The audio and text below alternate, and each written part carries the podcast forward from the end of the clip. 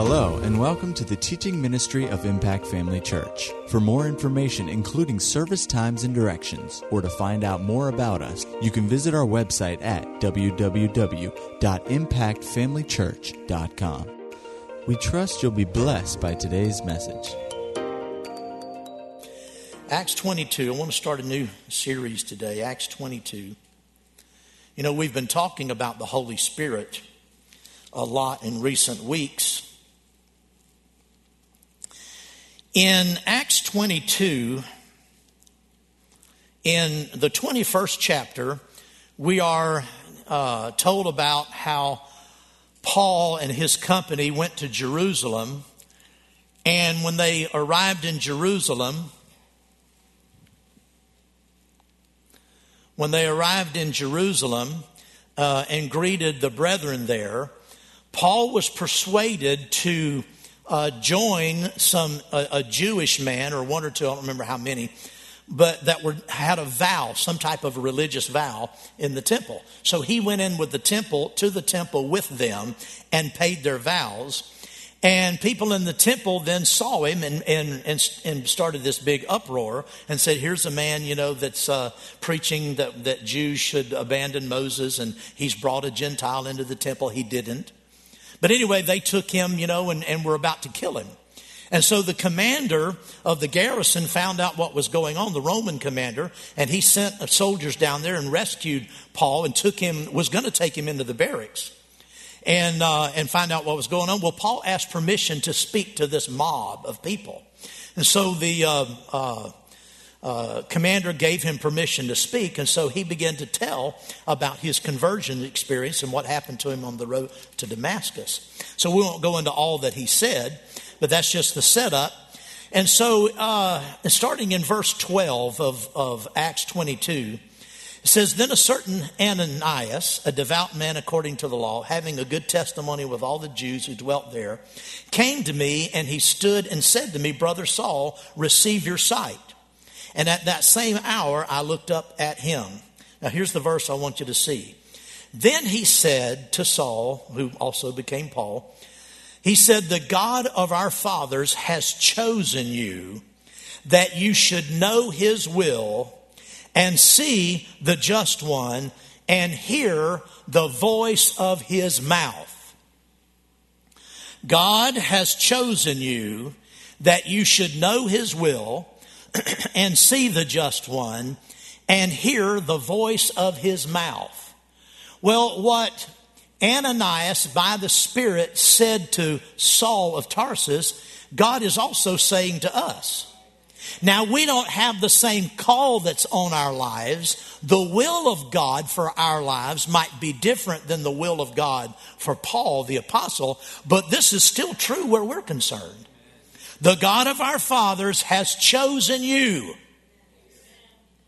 And he has chosen you, excuse me, not just for salvation, he has chosen you to know his will. God wants you to know his will for your life.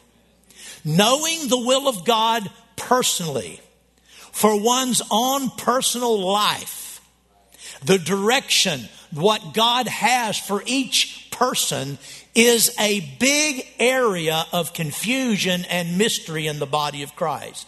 Most believers struggle with determining and following God's plan and God's will for their life, and it does not have to be that way. Because it says here, God has chosen you that you should know His will that you should see him. That is, you, we don't see him the way uh, others saw him necessarily. Some, some people saw him in vision form, but we see him through the word. Amen. And hear the voice of his mouth. God wants you to, to, to understand the leading of the Spirit of God. Hear the voice of God. Amen. Go with me over to Ephesians, the fifth chapter, if you would. Ephesians chapter 5 verse number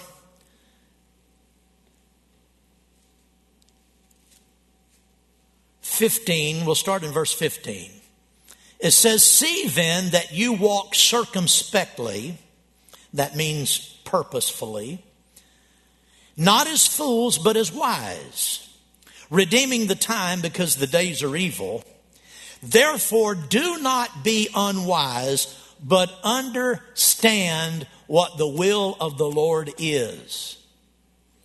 Now, God has chosen you to know His will, but He has also commanded you to know His will.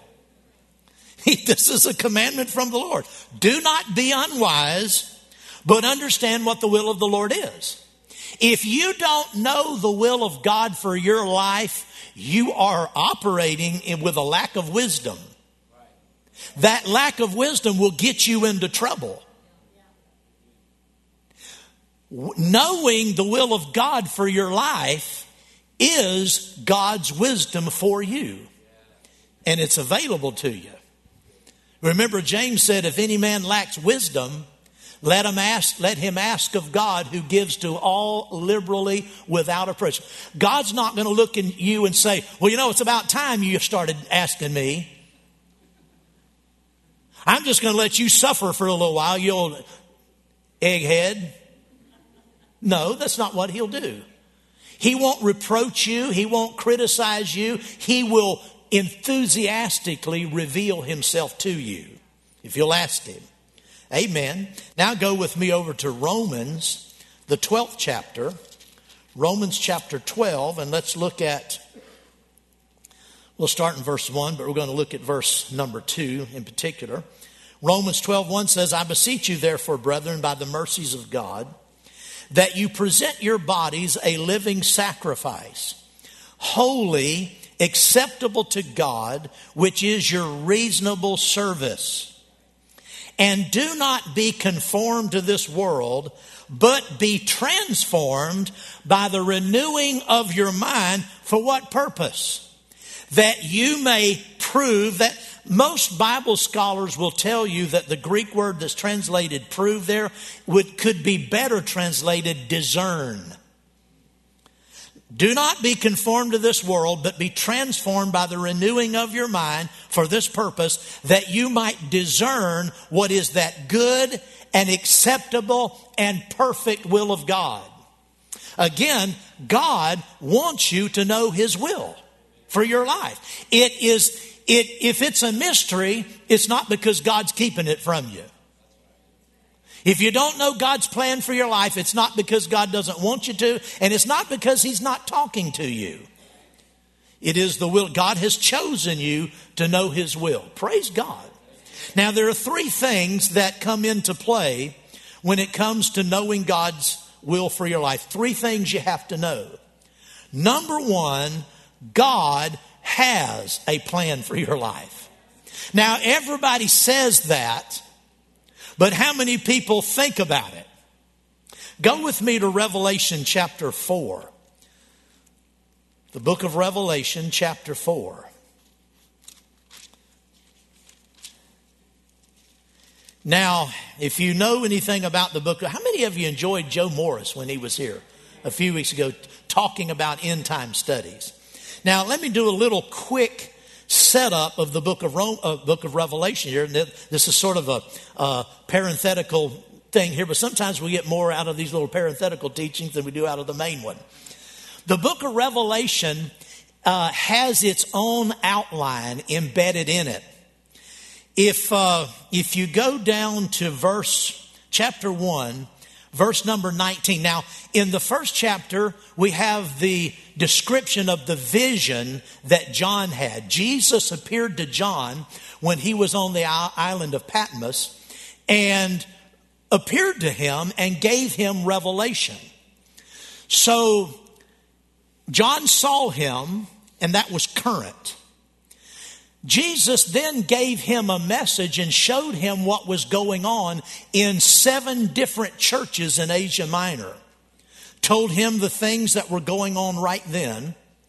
Then the rest of the book of Revelation, after you get past the letters to the churches, all are prophecy. They're all about things that were going to take place later.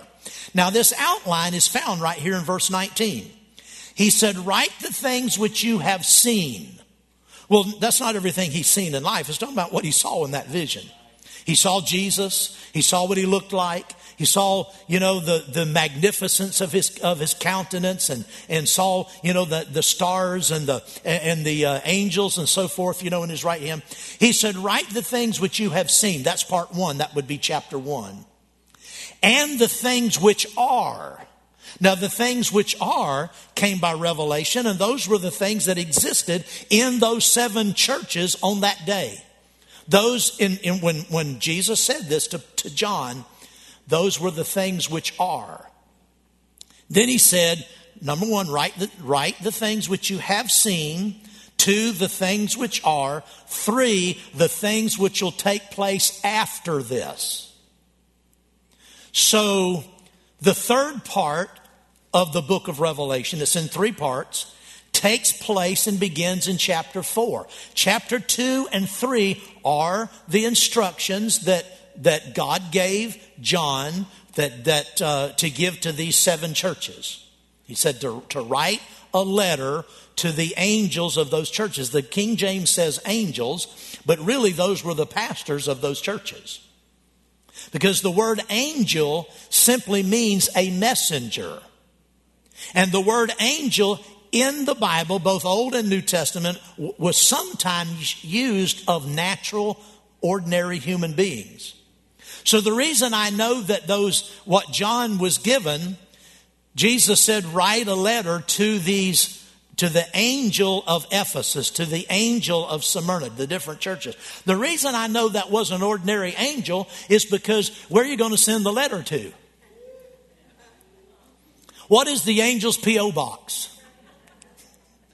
How are you going to write a letter to an angel? Where are you going to send it? Besides that, everywhere else in the Bible, we're not giving messages to angels, angels give messages to men. Angels are sent when they have messages, they're sent from God to men. It's not the other way around. If it was, if, if, if Jesus said, send a message to these angels, that would be the only time in the Bible that's ever taken place. That's out of context. It's just not the way it's done. Besides, he holds these angels responsible for what's going on in those churches. Because he didn't write the letter to the, to the board. He wrote it to the, to the angel of the church. Well, he holds the angel responsible. Well, how in the world would an angel be responsible for what's going on in a church? There's one person that's ultimately responsible for what's going on in the church, and it's not an angel, it's the pastor. It's the pastor that God holds responsible. Amen. So when he says here, he said, write this letter to the angels, literally what he said was write this these letters to the messengers of the churches. So though chapter 2 and 3 contains those messages. Now look at chapter 4, verse 1. After these things I looked, and behold, a door standing open in heaven. So the first part was thing was having to do with things that he had seen, the vision that he had of Jesus. The second part was the things that are. That was what was going on in those churches. And then he said in verse 19, chapter 1, verse 19, he said, and the things that will take place after this. Now notice, I looked and, and saw a door standing open in heaven, and the first voice which I heard was like a trumpet speaking to me saying, Come up here and I will show you things which must take place after this. It's exactly the same thing he said in verse 19. Things which are, the things that you've seen, the things which are, and the things which will take place after this. The very same words. So we know that's chapter 4 begins this last part of the, of the book of Revelation, and it goes from chapter 4 right on through the end of the, of the book. So the interesting thing is, John is now in, in vision form, he's seeing the future. And he's seeing heaven. If you go through and read all this, he sees a throne. He sees one sitting on the throne. He sees different things that are happening. And we won't go into all of that. But he's, it's, I will say this, it's interesting that in verse number nine, verse number nine, Verse number eight, it says, When he had taken the scroll, when Jesus had taken the scroll, the four living creatures and 24 elders fell down before the Lamb, each having a harp and golden bowls full of incense, which are the prayers of the saints. And they sang a new song, saying, You are worthy to take the scroll and to open its seals, for you were slain, and you have redeemed us to God by your blood out of every tribe and tongue and people and nation, and have made us kings and priests to God, and we shall reign on the earth. That's the church. In chapter 4, the church is in heaven. In chapter 4, in the beginning of the book of Revelation, the church is in heaven. Now, this alone does not prove a pre tribulation rapture of the church, but it's part of the evidence. It strongly supports that evidence that the church will be translated to heaven before the tribulation breaks out on this earth. Because the very first thing he sees of the things which will be, the church is in heaven. Glory to God. Now, can I get back to my message?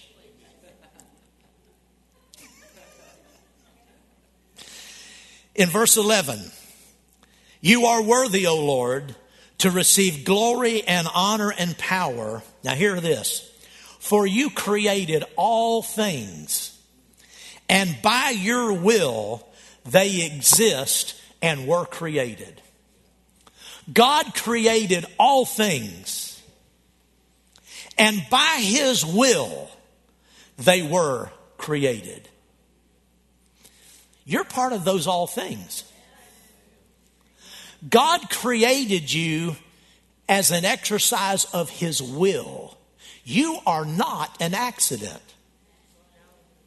Your parents may or may not have been planning you, but God was planning you. All your parents did was provide a physical body for the you that God already knew and already willed and already planned. He was just looking for his two parents to come together. So he could deposit these spirits in, in the, in the uh, embryos that these parents provided for him. Amen. God created, of course, He created our bodies as well, but He, you were created by God and by His will. That means God willed you to be. Well, if God willed you to be, He has a purpose for you. He has a plan for your life. Oh, glory to God. Go with me to Colossians, the first chapter of Colossians.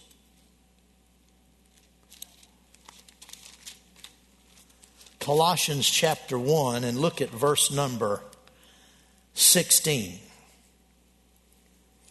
For by him all things were created that are in heaven and that are on earth, visible and invisible, whether thrones or dominions or principalities and powers. Now notice, all things were created through him and for him.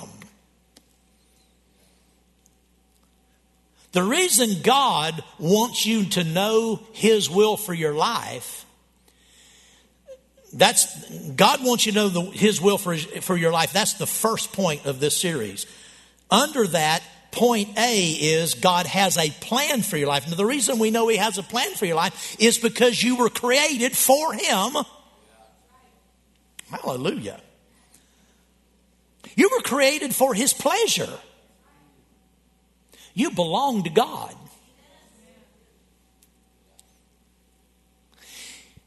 It's not up to you what you do. Now, as American citizens, we're accustomed to thinking, I can do what I want. I'm free, I can do what I want. Well, you have a citizenship that supersedes your U.S. citizenship. And as the child, and as a child of God, God created you. He has a plan for you, and you were created to fulfill that plan. How in the world would He hide that plan from you? That doesn't even make sense. Amen. Glory to God. Hallelujah. Go to Acts chapter 17. Acts chapter 17. 17th chapter. Now, at this place in Scripture, the Apostle Paul was actually talking to the philosophers on Mars Hill, and they were unsaved people. And he said this in verse 28 He said, In him we live and move and have our being. As also some of your own prophets have said, for we also are his offspring. Therefore, since we are the offspring of God, we ought not to think that the divine nature is like gold or silver or stone, something shaped by art and man's devising. He's saying that we are, even as human beings, in one sense, we're the offspring of God. In a not in a covenant sense but in the sense that God created everything. But how much more especially after being born again by the spirit of God we are God's own sons. Hallelujah. So a God has a plan for your life.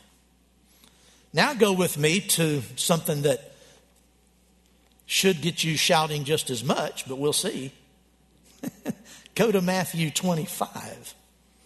Matthew 25. B on your outline is knowing and following that plan is the most important thing in life. The most important thing in life is knowing and following God's plan for your life. It's the most important thing in life. I mean, after you're born again, of course. Matthew 25, verse 14. For the kingdom of heaven is like a man traveling to a far country who called his own servants and delivered his goods to them. And to one he gave five talents. Now, the word talents there in the Greek was originally a measurement. It was a particular specific measurement. I look into it, look up and find out what it weighed, but there was it was a measurement. Then it came to be a measurement of gold or silver. In other words, coins were made and they weighed so many talents. So the idea originally was uh, a measurement, and then it came to mean a measurement of coinage, a measurement of value. That's where we get the English idea of a talent is representing something that, that uh, some kind of an ability that's been given to us. That's the way we normally think of a talent. That idea came right out of this scripture. According to the Oxford Dictionary, back in the 1600s, someone wrote, and that's where this, this meaning came from, and they applied these coins that were given to someone, and this person was instructed to use what was given to him. And so that talent then became representative of our innate abilities, those abilities God gives us. They're called talents. He said to one, he gave five talents to another two, to another one, to each according to his own ability, and immediately he went on a journey. Then when he had received the, then he who had received the five talents went and traded with them and made another five talents. And likewise, he who had received two gained two more also. But he who had received one went and dug in the ground and hid his Lord's money. He hid his talent, or you could say he hid his ability. After a long time, the Lord of, the, of, the, of those servants came and settled accounts with them. You know, Jesus has gone on a long journey, but he's coming back. I said he's coming back. So he who had received five talents came and brought five other talents, saying, Lord, you delivered me five talents. Look, I have gained five more talents besides them. The Lord said to him, Well done, good and faithful servant. You were faithful over a little, over a few things. I will make you ruler over many things. Enter into the joy of the Lord. He also, who had received two talents, came and said, Lord, you delivered to me two talents. Look, I have gained two more talents besides them.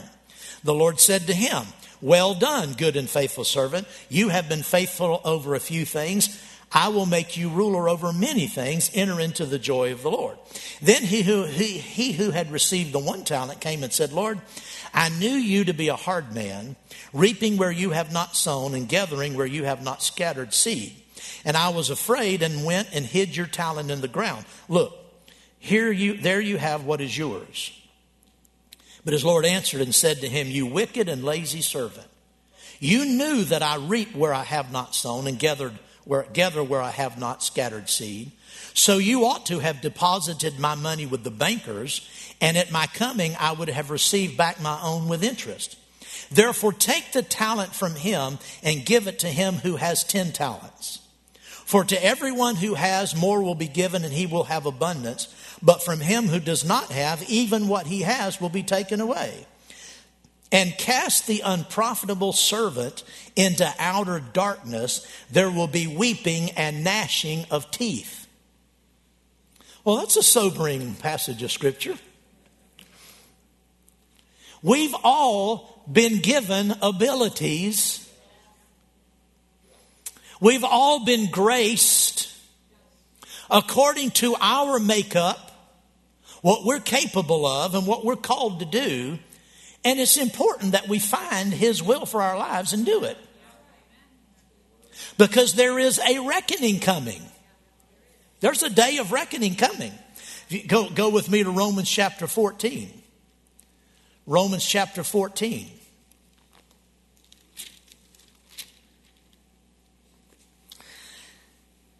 Now, I, I, was reading actually earlier in this about uh, letting one receive one who is weak in the faith but not disputes over doubtful things.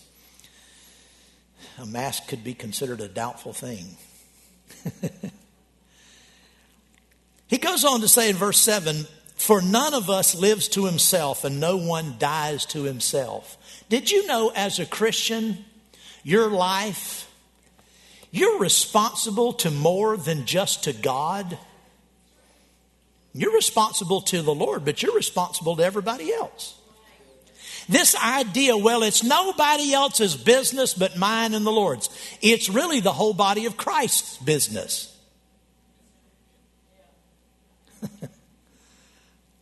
For none of us lives to himself, and no one dies to himself. For if we live, we live to the Lord, and if we die, we die to the Lord. Therefore, whether we live or die, we are the Lord's. Listen, you belong to the Lord. Amen. For to this end Christ died and rose and lived again, that he might be Lord both of the dead and the living. But why do you judge your brother? Or why do you show contempt for your brother? For we shall all stand before the judgment seat of Christ. Remember, uh, Brother Morris was talking about the Bema, the judgment seat of Christ? For it is written, As I live, says the Lord, every knee shall bow to me, and every tongue shall confess to God.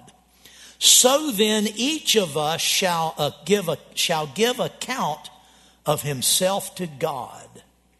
Each of us are going to give an account of what God blessed us with.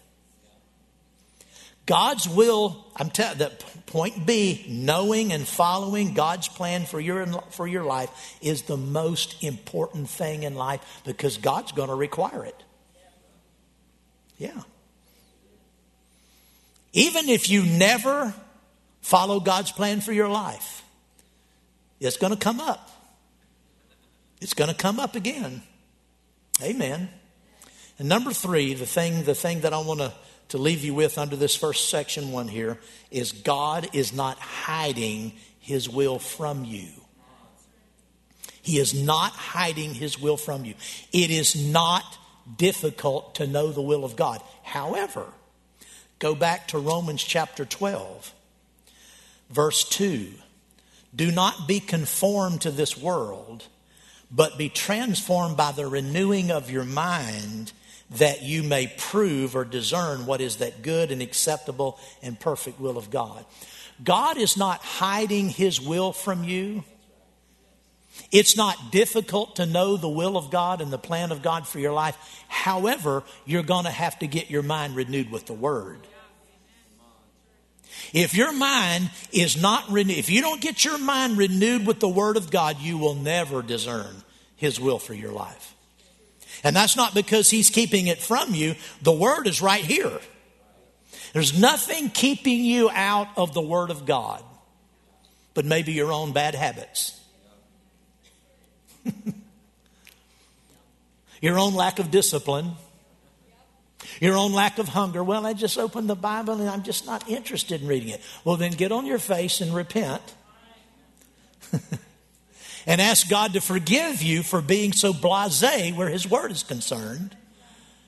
And determine in your heart that God's Word is important. Start feeding on it in faith. And I'm telling you, a desire for that Word will start bubbling up on. It might not come tomorrow, but you stay at it. It'll be there soon. If you'll feed on the word just simply because you know you're supposed to, read it because you know you're supposed to. It might be dry as crackers when you read it. Just keep on reading it, stay in it, keep thanking God that this is His eternal, immutable word, that He sent it to you to deliver you, to instruct you. If you'll do that in faith, it will come alive in you, and you will begin to discern God's plan and, the, and where you fit in this Christian life. Glory to God. And everything God has planned for you, He has graced you to do. Glory to God. There are things on the inside of you that perhaps you've never even discovered, but you're running out of time to discover it. You're not getting any days back. You do know that, right? You're not getting any time back. You're not getting tomorrow back. You, you, you have some tomorrows ahead of you. Now, yesterday is what I meant to say. You're not getting yesterday's back. You might have some tomorrows ahead of you, but, but what happened yesterday's gone. That time's gone. The opportunity's gone, and you're running out of those. Amen. God has your will, He has it prepared and ready to illuminate you. Renew your mind with the Word of God. Get into this. Oh, glory to God. And it'll change you. It'll change you. And in that day, when you stand before the judgment seat of Christ, you'll be able to say, Lord, look at this talent. Look at this gift. Look at this grace that you gave me. I worked with it. I applied myself and see how it's grown. You might be the five talent guy. You might be the two talent guy. You might be the one talent guy. You notice that if they were faithful and diligent, they all got the same reward. Amen.